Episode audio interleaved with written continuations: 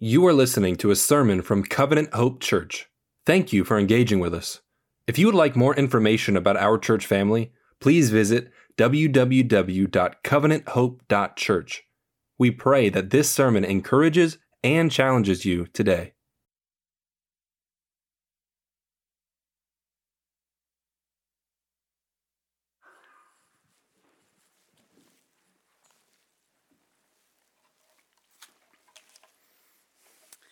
If you haven't done so already, I want to encourage you, uh, strongly encourage you to open your Bibles to Genesis chapter 42.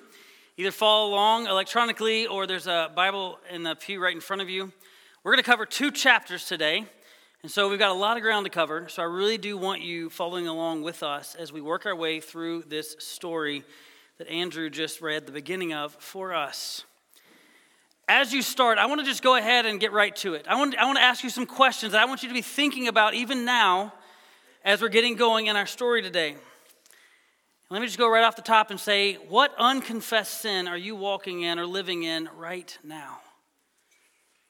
What sin maybe have you confessed, but you're still feeling the guilt from, maybe even years later? Or how about that? Is there someone that maybe has betrayed you in the past? And maybe you're still not ready to reconcile with them yet. Or maybe, maybe you've hurt someone else, but you haven't sought their forgiveness. Because the reality is, it's pretty easy at times for us to think that we can hide our sin from God.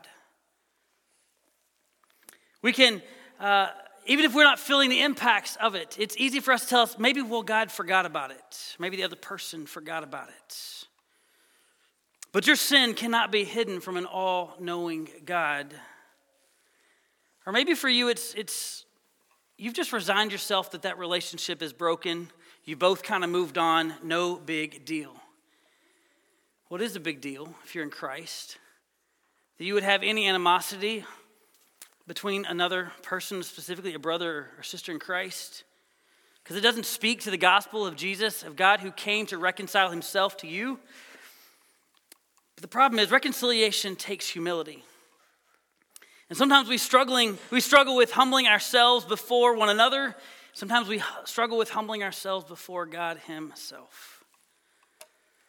So as we think about that today, I want us to just to catch us up really quickly on our story. If you've been with us, you know we've been working through the book of Genesis, specifically since we started back in January. We, we've been picking up the story of Joseph. We'll be dealing with Joseph and his brothers for the rest of the book of Genesis. But you remember that Joseph is second in command in all of Egypt. Only Pharaoh is greater than Joseph. And God has been with him and has been blessing him even through several trials, years of trials. But the problem is, as great as it is that Joseph has risen to this wonderful place, second in command, God's doing wonderful things, there's this giant hole in the story of God's people. Because, yes, you have Joseph over here and God is blessing, but you have the rest of Joseph's family back in Canaan not reconciled together, not one people, not the people of God. And so, while we won't finish our story of reconciliation today in, our story, we're going to get started on it and we're going to get a long ways into it between Joseph and his family. But as we start this morning, I'll be honest, I, I love to ask questions of the Bible as I'm studying the Bible. I think it's a good habit for you to do as well. But I like to ask questions of God and say, God, what, what is it that you're teaching me here, right? What, what am I supposed to learn about who you are? But sometimes I just ask really basic questions. Like, why is this story even here? Like, why did you choose to put this story here, right? I mean, if, if forgiveness and reconciliation and fulfillment of prophecy and, and, and God providing for his people, if all of that's going to happen anyway, then why do we have these chapters in the Bible? Why all this drama? What are we to learn about you, God? What are we to learn about ourselves in our life situations? What's here that we need to know? And I think part of the reason this story is here is to teach us that reconciliation requires an admittance of guilt, that it requires genuine heart change, not just words that are spoken. And so this morning, if I could boil down these two chapters and what it is that we can see as the thread running through it, I want you to see that God is working, that God is working to purify the hearts of Jacob and the 12 brothers so that they may be reconciled to one another and be saved. You see, Jacob and the 10 brothers weren't ready to be reconciled. Jacob needed to be brought to a place of desperation before he would fully trust in God and God's plan. And the brothers, you'll see in just a little bit, seem to have never dealt with their sin, their sins against J- uh, Joseph, but also their sins of lying to their father for all of these years. But I would argue that Joseph, too, is not quite ready to be reconciled. While he would remain faithful to the Lord, we see that, right? We've seen that throughout these stories. He's remained faithful. it doesn't mean that there's still not work needs to be done on his heart. So it's maybe in these moments as we're going to study and we're going to see where he becomes overwhelmed with his emotion, we're going to see that it is still where he is working out, trusting in God's goodness. And the reason I think that is, Pastor Cody told us last week, in the naming of his first son, to means to forget, and he explained it that he has been able to forget his family. Doesn't sound like a brother who has dealt with all of the hurt yet. But I think, too, it's interesting. He is the second in all the command of Egypt. Egypt is the world power of that region. And I don't ever read anywhere in his Bible where he went on Pharaoh's door and asked for any PTO to go back to Canaan and see and check on his family. I think he was okay with the fact that they were living in two separate places. So I believe Jacob and these 10 brothers and Joseph all all of these actors, they needed God's Spirit at work, which brings me to our main takeaway for today. God's Spirit convicts of sin so that those who are His will repent and receive extravagant blessings. God convicts those who are His, repent and receive blessing. You see, God's design when he made a people for himself, as we've been looking at in the book of Genesis, God's design for your life was one of peace. But we don't experience peace when we aren't first reconciled to God. And then we aren't reconciled to those around us, especially our brothers and sisters in Christ. So, why is this story in our Bible? Why couldn't Joseph have just simply, when they first came and just said, Hey, it's me, Joseph, and everything be all great? because I think they needed to see and we need to see that true reconciliation proceeds only from genuine heart change. Genuine heart change. In order to have genuine heart change that brings reconciliation, we're going to see from our story that we must recognize, we must confess, we must repent, we must receive, and we must experience. So in chapter 42, we're going to see, we're going to recognize God given guilt and our confession of our, sin, our transgressions here. Andrew just read these first four verses for you, but I want you to follow along in your Bibles in chapter 42. Because at the end of the last chapter, we saw that the famine was great. It wasn't great just in Egypt, it was great in all of the surrounding regions. So Moses has shifted our focus from Egypt temporarily back to Canaan. And as our story begins, it begins with a word of frustration from the brother's father, Jacob to these remaining sons. Can't you just picture it? Why are y'all just standing around doing nothing while we're to die? Right? You can picture his frustration. Seems a little bit dramatic. Yeah? But I think that's also meant to help us understand a couple of things. One, the situation in Canaan really is dire. Right? There were seven years of plenty in Egypt, and now seven years of famine, and the famine's affecting the whole region. We don't know how far, yes, necessarily we're in, but it's enough that the family is experiencing a dire situation. It's severe. And so, what sounds a little like drama from Jacob, I think, is meant to convey a serious situation. But secondly, though, I think we still see here a man who is supposed to be leading his family with all the confidence of the Lord. Right? He's the grandson of the one who received the promise of God that God is going to bless his family and bless the whole world through his family. And yet we see him leading and acting, I wouldn't say leading, I guess, acting as one who is with no regard to God and his providence. Now, look, it's important for us to understand. If, even if you're in Christ, we are going to walk through trials and tribulations. God's people are going to face troubles just like the world around us. This favored family of God had not been exempted from the difficulties of the people around them. You see, we have no promise of uh, of ease, of unconditional ease throughout our life. We have no promise of that. Just as we all experience common grace, there's a common brokenness that we all experience as well. And so, here in this moment, Jacob's family experienced the trial that the whole region was. And even though we're going to see in those difficulties, they can be for our good. We may have noticed in verse 4 that Jacob sends 10 of his sons back to Egypt. He didn't send Benjamin. And it says because they feared that harm might come to him. Now, what we see here before we move on is we see Jacob presented really as the man he's been for a while. The same man he was before. Years early, Joseph, as a teenager, Jacob had coated him with this amazing coat that was supposed to signal to everybody else around him that Joseph was the favored son.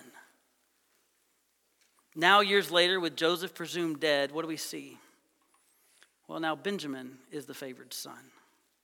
All the other sons are allowed to go back to Egypt, but not Benjamin. He's the favorite. And I think there's probably some paranoia here going on from Jacob, right? He's the last son of Rachel, uh, of Joseph's uh, mother, Joseph and Benjamin's mother. It's, the, it's his favorite. It's his favorite wife. Again, that's even not great. But his favorite wife. It's his last son remaining of that. And don't forget, the last time he sent one of Rachel's sons out with these ten, he didn't come back. So I think there's paranoia going on here. Maybe he started to suspect something of them over the last years. I don't know. But still, he favors one son. Still, he can't let go and trust. And still, he's scarred by his past.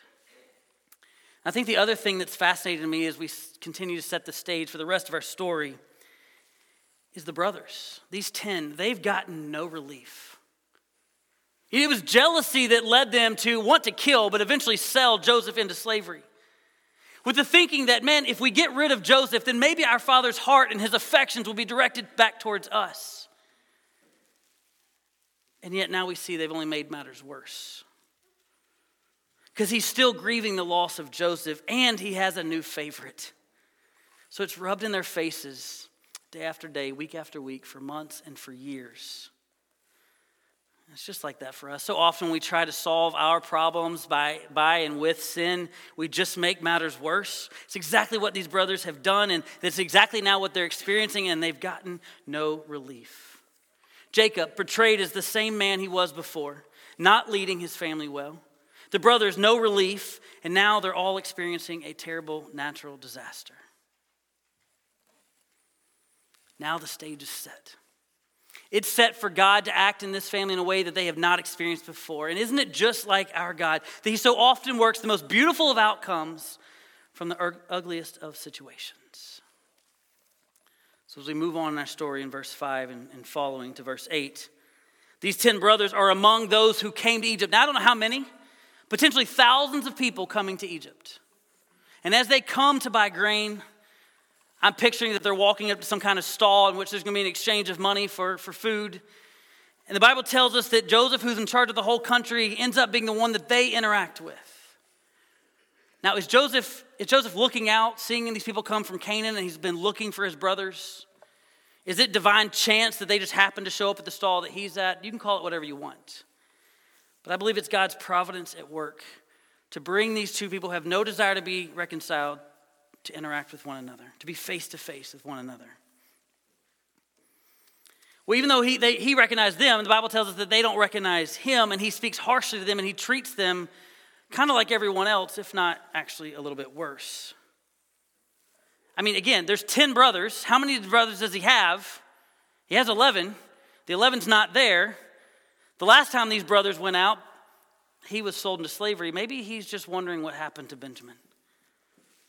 Maybe he's not sure if these are the same men that they were 20 years ago when they sold him into slavery. He doesn't know who these men are now, but he's going to find out.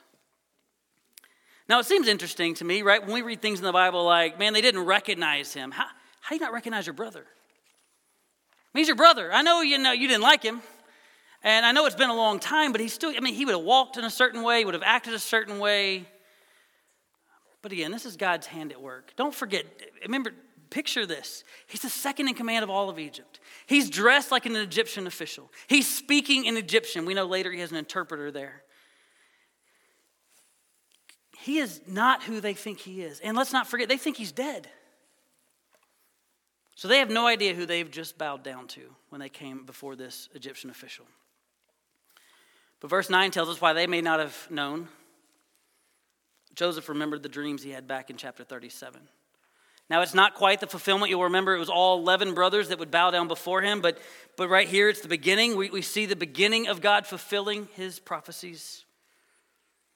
And so now we get this really interesting exchange in verses 9 through 14. Not only does he speak to them harshly, he accuses them of being spies. I mean, what's going on? Why? I mean, that seems pretty harsh. Is it just simply his anger at them that's causing this? I don't know. Maybe there's a little bit of that there. He doesn't know the fate of Benjamin. He doesn't know if his dad is alive and well. And I think he's still not sure who these guys are. So he accuses them of spies. And now I want you to see how the brothers respond. Because Joseph is doing this, he's getting information, right? He accuses them, you're spies. And what do they say? We're brothers. All right, so they've admitted they're all one family. And he accuses him a second time, and we say, We're 12 brothers from one man, and the youngest is now with our father at home. So, okay. So Benjamin's safe and alive and well. My dad's well. And even in the littlest way, you at least include the fact that Joseph was a part of the family, at least at some point.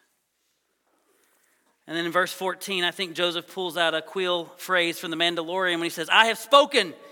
He declares them spies again. If you don't watch Mandalorian, that wasn't funny to you. But anyway, uh, he has spoken, he has declared them as spies, he has them thrown in prison as a test. And that's what he says. We're going to test. You said you're honest men.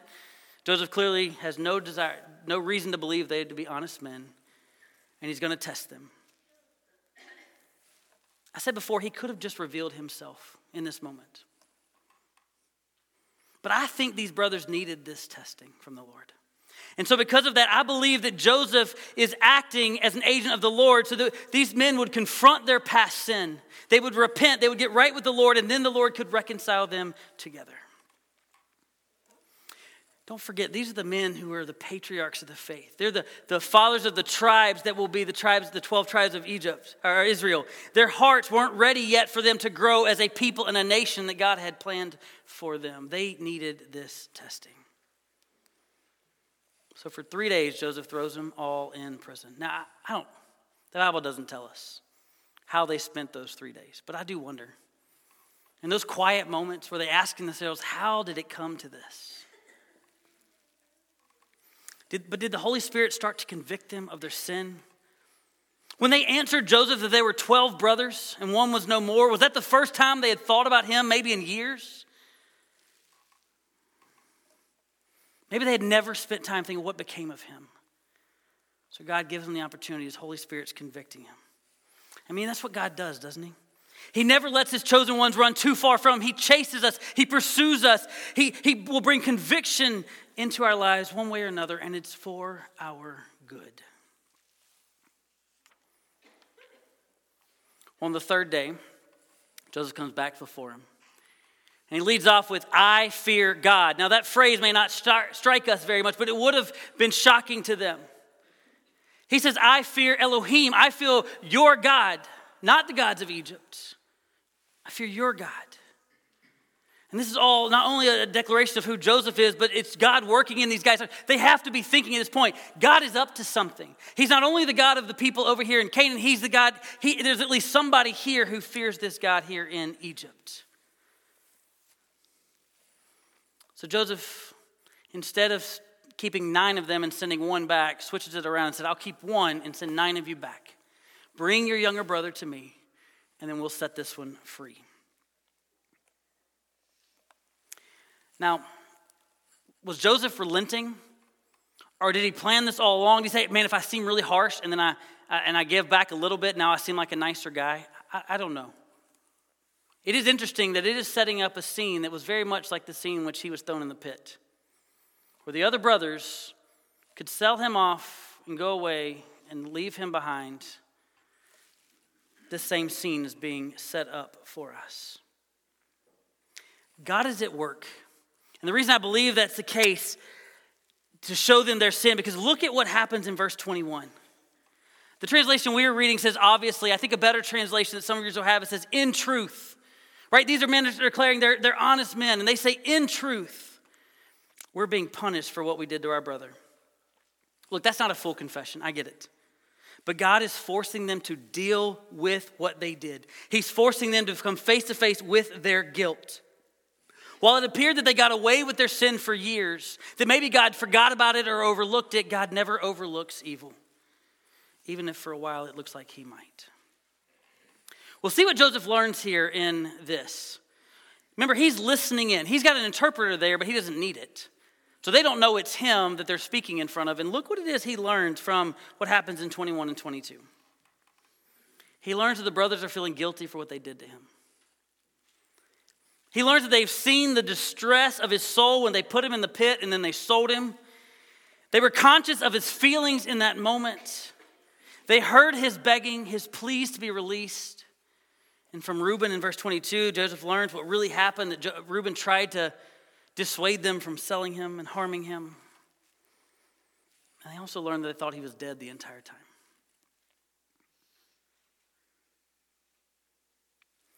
Joseph understood what they said, even though they thought he didn't, and says he was overcome with emotion. These are the brothers who sold you. They saw your distress, they saw your hurt, they saw your pleas to be released, and they sold you anyway. They're coming face to face with their guilt, and Joseph's coming face to face with the reality of maybe feelings he has pushed down for years.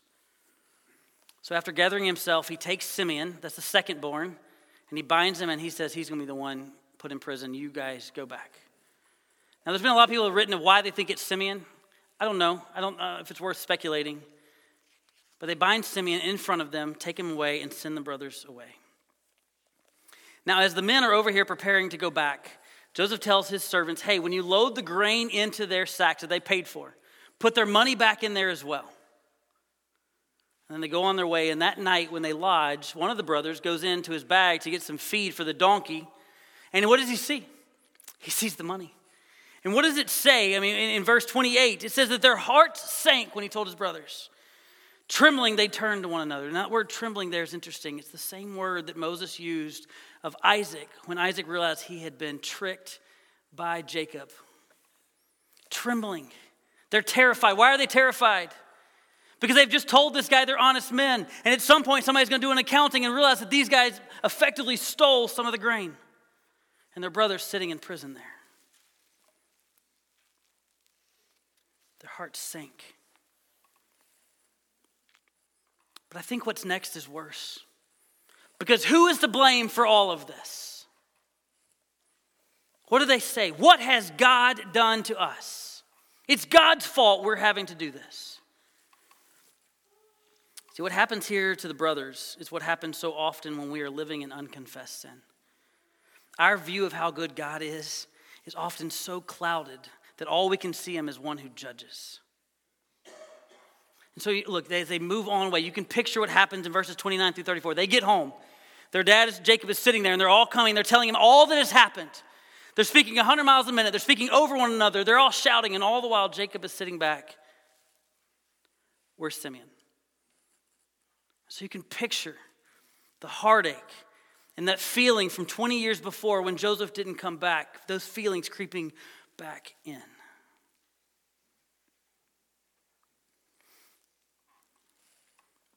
So it seems clear to Jacob, whether the money was put there by accident or whether it was put there on purpose, is that Simeon is gone. He would never see him again. At least that's what he's concluded. He's lost Joseph, now he's lost Simeon, and there's no way, by the way, I'm sending Benjamin now for sure. Everything that could go wrong has gone wrong, and it's all happening to me, Jacob says. And when you're not in a place of peace with the Lord, all we can see often is the crumbling walls around us. Well, Reuben tries to step up and lead. You'll see there. He steps up and he says, You can kill my two sons if I don't bring Benjamin back to you. Hmm. Reuben's not a good leader, all right? Reuben has messed up many times. He couldn't get the brothers to not harm Joseph. Now he tries to get his father, who, uh, unpersuasively, And his offer is, Why don't you kill my two sons? By the way, your two grandsons, if I don't bring Benjamin back. It's not what a leader does. Jacob is having none of it. My son, he says, not your brother, by the way, my son won't go with you. Why? Because Joseph is dead, and all I have left is Benjamin. If he, anything happens to him, I'll just die. Man, how heart wrenching that must have been for these other brothers. First it was Joseph, now it's Benjamin. It's though he doesn't even care about the rest of them. All the while, there's one who is alive in prison in Egypt. By the way, the land he sent them to. Look, when we come to the end of chapter 42, if you haven't read ahead, if you haven't read this story before, the situation is quite bleak. Joseph's alive, but they don't know it, and he doesn't seem to want to reconcile, at least not fully. He does want to see his little brother, but that's all we know so far. The brothers are feeling the full weight of the guilt of their sin against him, but there is no relief, there's no resolve. And their father is unwilling to trust these nine brothers and willing to let one stay in Egypt. And as bleak as it is, I actually see hope in this chapter. God told Abraham way back in chapter 15, if you remember, that his descendants would be aliens in another country for 400 years, and after that, God would deliver them mightily. Well, right now, there's only two sons in Egypt, which, by the way, is actually good because there's only one when we started. Now there's two, there's still a lot more to go. So I see hope that God is fulfilling what he said he would do. But I also see hope in this chapter because without the conviction of sin, there cannot be repentance. And without repentance, there can be no reconciliation. So, what the brothers felt in verse 21 is God given guilt. He didn't leave them in their sin without doing something about it. The Holy Spirit, His Spirit, working through Joseph, working through their circumstances, was penetrating the hearts of these men. So, after 20 years, they would come face to face with their sin. And God's goal wasn't just that they would intellectually know and understand their sin, but that they would feel it deep in their soul. And so at the end of chapter 42, what we actually have is these brothers ready to be on the road to reconciliation. Their hearts to be purified to God, them reconciled to their brother. God has allowed them to see the full weight of their sin, and it brought them to the point where they admitted their wrongdoing to one another. So now let's see how conviction of sin leads to undeserved mercy. Look at chapter 43. Well, the famine has continued, of course. Seems like Jacob thought maybe it would just all go away. It's continued. And, and Jacob seems fine to let Simeon languish in prison. But at some point, ultimately, his hand is forced because they're running out of food, and he's got to send his sons back to Egypt Of course, Judah steps up and reminds his father, We can't go back without Benjamin. And Jacob, in response to Judah's reminder, is, is frustration. Why did you even tell him you had another brother? What have you done to me? And the sons kind of raise their hand and go, uh, We were being interrogated for being spies in Egypt. So lying in this moment would not have been wise. But now in verse 8, we see what we started to see a couple cha- a few chapters ago we see Judah stepping up, in this case, to lead his family. Reuben has failed to lead multiple times. Through his sin back in Genesis 35, through them not harming his brother, now back in 42, where he offers his own kids as sacrifice. No, no, this family needed a new leader. One that God would use to not only reconcile this family, but through whom the great King David would come and reconcile and bring peace to God's people, but even more, through whom the Savior King would come and bring reconciliation of the entire world to God. That's the kind of leader Judah is stepping up to become. And notice the difference between their request to take Benjamin. We're going to see this tested actually next week in our text. But for today's point, what we need to see is instead of offering somebody else for Benjamin, he offers himself. He's moved from simple remorse that we see in chapter 42 to all in repentance. Repentance means I've changed who I am, I'm different. Where he was happy to sell his brother back in 37, in fact, it was his idea. Now we see him instead put himself in his brother's place if needed. The man who once was happy to use people for his own good, whether it was Joseph for money or whether it's Tamar for himself, now is a man who is ready to put himself in harm's way. And maybe even their father had noticed the difference. I don't know, because he consents to letting Benjamin go with the brothers back to Egypt. But then he comes up with this plan. Okay, guys, take twice as much as we did before, right? Let's take the half that we should have paid the first time. Let's take another half so they'll know we weren't stealing it. And then I love verse 11. And put a gift basket together. That's basically what he says. Put a gift basket. So, and just in case you, they've been sending fruit baskets to people for a long time, apparently. So, this is what he does. Let's put a fruit. And I find this basket ironic on a couple levels. First and foremost, if you look at what's being included, it's some of the same things that were back when the, in 37 that the traders were trading in who they sold Joseph to. So that's irony number one. Number two is you are putting a cute little gift basket together for the second most powerful man in all of their region. And that just seems extremely desperate to me. And I think this family is at a point of desperation. And I think you see that in verse 14 in Israel's response. When he says, May God Almighty cause the man to be merciful to you so that he will release your brother and Benjamin to you. And as for me, if I am deprived of my sons, I am deprived. This man who was so cunning, this man who stole and lied to get the blessing of his father, he now presents himself as a man who has been beaten a man that has come to the very end of himself. And so, what does he do when he's come to the very end of himself? He does the only right thing he can do. He doesn't try to fix it, he doesn't try to finagle something, he doesn't try to just love himself more.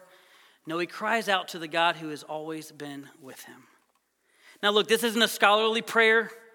It's not even a prayer of someone who's walking with the Lord on a mountaintop. It's a prayer of desperation but it's a humble prayer before God to show mercy to his sons.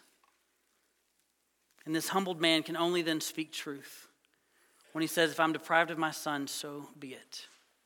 Which, let's be honest, that's how it always was to begin with. Jacob was never actually had the power to protect his sons. No more than he had the opportunity or the power to make sure his family had enough to eat. God was always in control. And at some points, when we get to the end of ourselves, we actually recognize that reality.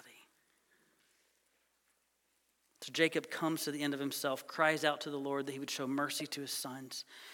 So in verse 15, the men take the amount, they go back to Egypt. They take Benjamin with them. They go down there before Joseph, and Joseph, he, he you can tell that he's been watching for him, right? And I don't know how long it's been. It's obviously been a while. They've eaten all the grain that they bought. But you get this idea that Joseph's been watching for them, and they come back, and he has a plan, and he tells the steward, hey, take these guys, take them to my house. We're going to have lunch together. Again, Joseph continuing to be seen as a man of blessing to these people, but that's not how they see it. These brothers still can't see the good hand of God. They can't see the blessings that they're about to receive. So instead, they're terrified because of their guilt. They concoct in their minds what this Egyptian official intends to do, that he intends to harm them, as if somehow he couldn't have done that already. They're convinced they're to, he's going to take them to be slaves. I mean, isn't that the funny thing about guilt? When we are, when we are living in our sin, we're assuming the attentions of other people based on how we would have responded in that situation. Instead, Joseph is the one whom God is going to use to bless this family, but their view of God right now is so jaded by their own sin that they can't see it. So they come up with a plan. Well, before we go in the house, let's go and talk to his steward. And so in the entranceway of the house, they go and they talk to the steward of the house. They say, Well, hold on, let's just clear up something real quick. So last time when we got home, we realized we had all the money. We don't know how that got there. We didn't mean to, we brought it back. We want you to know we're honest. And man, I love the steward's response. His response to these brothers must have been like a soothing balm on their hearts. He tells them, No, no, no, it was God. Again, your God it was your God who gave the money back. Joseph's gift originally was meant to be seen as a blessing to them, not a curse. In fact, in a few chapters from now, when he gives them land to, to live in, we are to understand that this is not simply a gift from Joseph to them, it's a gift of God to his people. And the steward here is helping these brothers start to see that. What we've been studying in the book of Genesis, what we've been seeing, what these men are supposed to remember. The, one of the main themes of our book is that those who are God's people, He is for. And it's, look, he knows everything about you. He knows all the bad that they have done. We've seen over and over in our story of Genesis, all the people who should have known what right to do continue to fail. God knows all of their failures and loves them anyway. But these men needed to remember that. So they go into the house, they wash up, they wait for Joseph to return. When Joseph came home, they presented their gifts to him. They bowed down before him. He inquires of their father. How is he doing? They say he's well, and they bow down again. Now, look, that bowing down, it says, and they, and they, they, they bowed down to him and they paid homage to him in verse 28. You can understand that first bow down to be a polite cultural but this one is different. This is where all 11 brothers, they kneel down in a, in a position of submission to this earthly superior. And at this point, it's the fulfillment of Genesis 37, the first dream Joseph had, where all 11 brothers are bowed down before him. God has been in control of this story the entire time. So now, when Joseph sees Benjamin up close and personal for the first time in 20 years, he's overcome. He speaks a word of blessing over him. May God be gracious to you.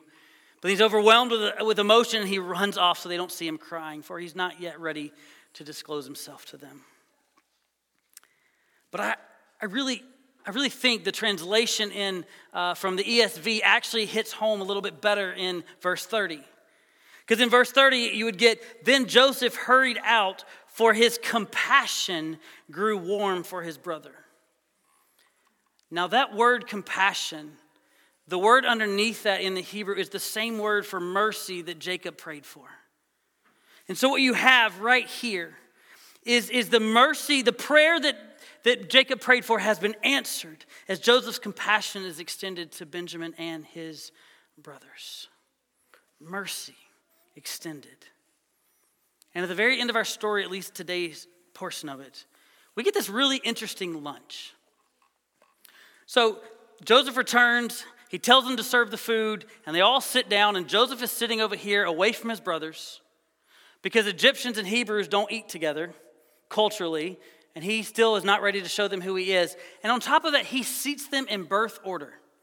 Now, with 11 brothers, that's not an easy task to do. And it's meant to grab their attention. That again, God is at work in this story. They don't know how, they don't know why he's at work, but they know he's up to something. And then the very last verse, we see as Benjamin, the last one to be fed, is giving five times as much food as the rest of them. I think Joseph loved his full brother, no doubt. But I think there's more going on here. Remember, he's still trying to determine who these brothers are. Are they still the same men they were? Have they changed? Does envy, uh, does the envy that at one point ruled their hearts still exist? Will they still respond in jealousy to the favorite son uh, in front of the other brothers while they're treated differently? Will they pass the test? Does jealousy still rule their hearts? And I think you see in the very last line, we're to understand that they passed the test. We don't see jealousy, we said see rejoicing. By the way, so much rejoicing, they must have gone well into the day, maybe into the night, because depending on your translation, it says they were drunk together. So they were at it for a while. There's rejoicing. And I find it interesting and I find it to be true that the Lord often tests our hearts when others are blessed. Right? The Bible tells us in Romans 12 that we are to rejoice with those who rejoice, we're to weep with those who weep. I, find it easier, to be honest, sometimes to easier to weep with someone who's weeping than rejoice with someone who's rejoicing. When God blesses someone else's life in the way that we would wish our lives would be blessed, are you able to rejoice with them? Are you so far on your own throne of your own heart that all that comes out is envy and jealousy? Look, our story between Joseph and these brothers doesn't conclude today. We don't see the full reconciliation until next week. So come back. But on top of that, what we can already see is that the blessings that the Lord had desired to give his people, he's already starting to give them. The blessing of the money returned to them, the, blessed, the reunion of Simeon that Joseph actually kept safe in the prison, having a meal with the second most powerful man in all of Egypt, and so many more blessings that would come in the later chapters. The amount of undeserved mercy that these brothers are shown is incredible. They deserved retribution, right? That's what they deserved. They deserved to be locked away much longer than the three days Joseph had them in jail. They deserved to starve in Canaan. But that's not what they received. They received mercy, they experienced blessing, and all of it was undeserved. Now, look, I want to be careful this morning as we apply their story to our story. I don't want us to draw some incorrect conclusions through this picture. They, these brothers weren't shown mercy. They weren't granted blessings because they had repented enough. They had, they had done enough to make up for the evil that they had done. No, quite the opposite. There's no way. There's no way they could have made up. There's, there's no way they could have made up for the evil done to Joseph or the 20 years of lying they had done to their father. That's not what the point of this is. And yet, what's also equally true is that God loves them too much to leave them in unrepentant sin. These brothers, for so many years, had lived out of their sinfulness. Some of them making, if you look back over the last few chapters, right, some of them making some pretty awful decisions. No, no, no. It is a grace of God that He brought them to the point of breaking, bringing them into a place where now spiritually they were ready to be healed and that restoration could take place.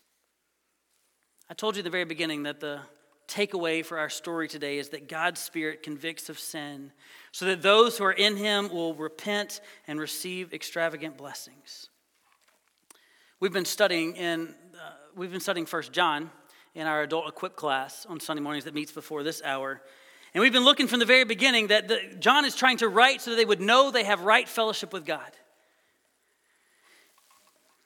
And, and, John uses these terms of in God and of God if you are, are in relationship with Him. But what we've also learned that right relationship with God equals life. Right relationship with God equals life. Relationship without God equals death. God desires for you to have life. So if your life is messed up right now, maybe by your own choosing, by your own choices that you've made, and the Lord convicting you of sin, maybe even right now this morning, I'd say praise the Lord. Because the exact same mercy that was offered to these brothers is offered to you today. Confess your sins, repent, and find mercy. Or maybe for you, you're just like, well, it's not that. it's just that everything kind of feels wrong. You know, every, everywhere I go, everyone I meet, whatever's being done, it just kind of fails. And so maybe you're, you're struggling, or maybe you've done this, where your reaction is like that of the brothers, in which when you respond by shaking your fist at God, say, God, what are you doing? Why am I having to walk through this? What are you up to? Why are you doing this to me? Church, I, I, I've been there. I know what it feels like to, to wonder that if God really did forgive me of my past sins. But the reality of not just what I feel, but what is truth is the Bible says if you are in Christ, is responding, yes, your sins have been forgiven as far as the east is from the west. Christ came and died so that your sins were put on him and nailed to the cross. If you're in Christ and you're carrying around guilt of unconfessed sin, then confess and repent. For that sin has already been dealt with, and the burden of it hung on a tree. You can be freed from past sin. He may have allowed you to walk through difficult times. He may allowed you to walk through some heavy trials. But if you're in Christ, He has a plan for you. Romans 8 28. And we know that for those who love God, all things work together for good, for those who are called according to His purpose. And that good is what brings life. Because Jesus is life. And not just life for an eternity future, but life right now. Church, there is God given guilt. It's His Spirit working to convict you of sin but that conviction is for your good.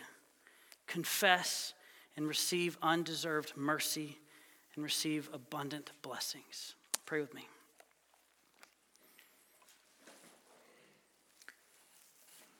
Father, this morning we thank you for your word. God, we thank you that the story of Joseph and his brothers and his father are in this Bible, in your words, so that we could learn about how magnificent your love is for your people. God, you know all of our brokenness, you know all of our weakness, you know all of our faults where we've messed up, and you love us anyway in Christ. God, thank you for the story in which Joseph stood as your agent to offer mercy to his brothers, blessings then and then to come.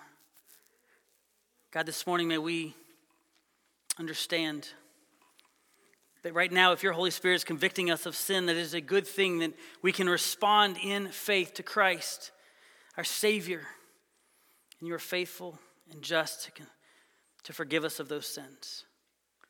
God, there are those here probably this morning who are dealing with guilt, maybe from past sins. Ones that, God, they've already confessed to you and they're still living with the shame of. God, I pray right now that they would take hold of the reality that you have forgiven them on the cross. And that sin that is confessed is no more in your eyes because it was paid for by Jesus' own blood. God, this morning we thank you that you love us enough to convict us of our sin, that you don't leave us in our brokenness but that you sent your Son into our brokenness so that we could be made right with you. God, we love you. We do thank you for stories like this in your word. It's in your Son's name we pray. Amen.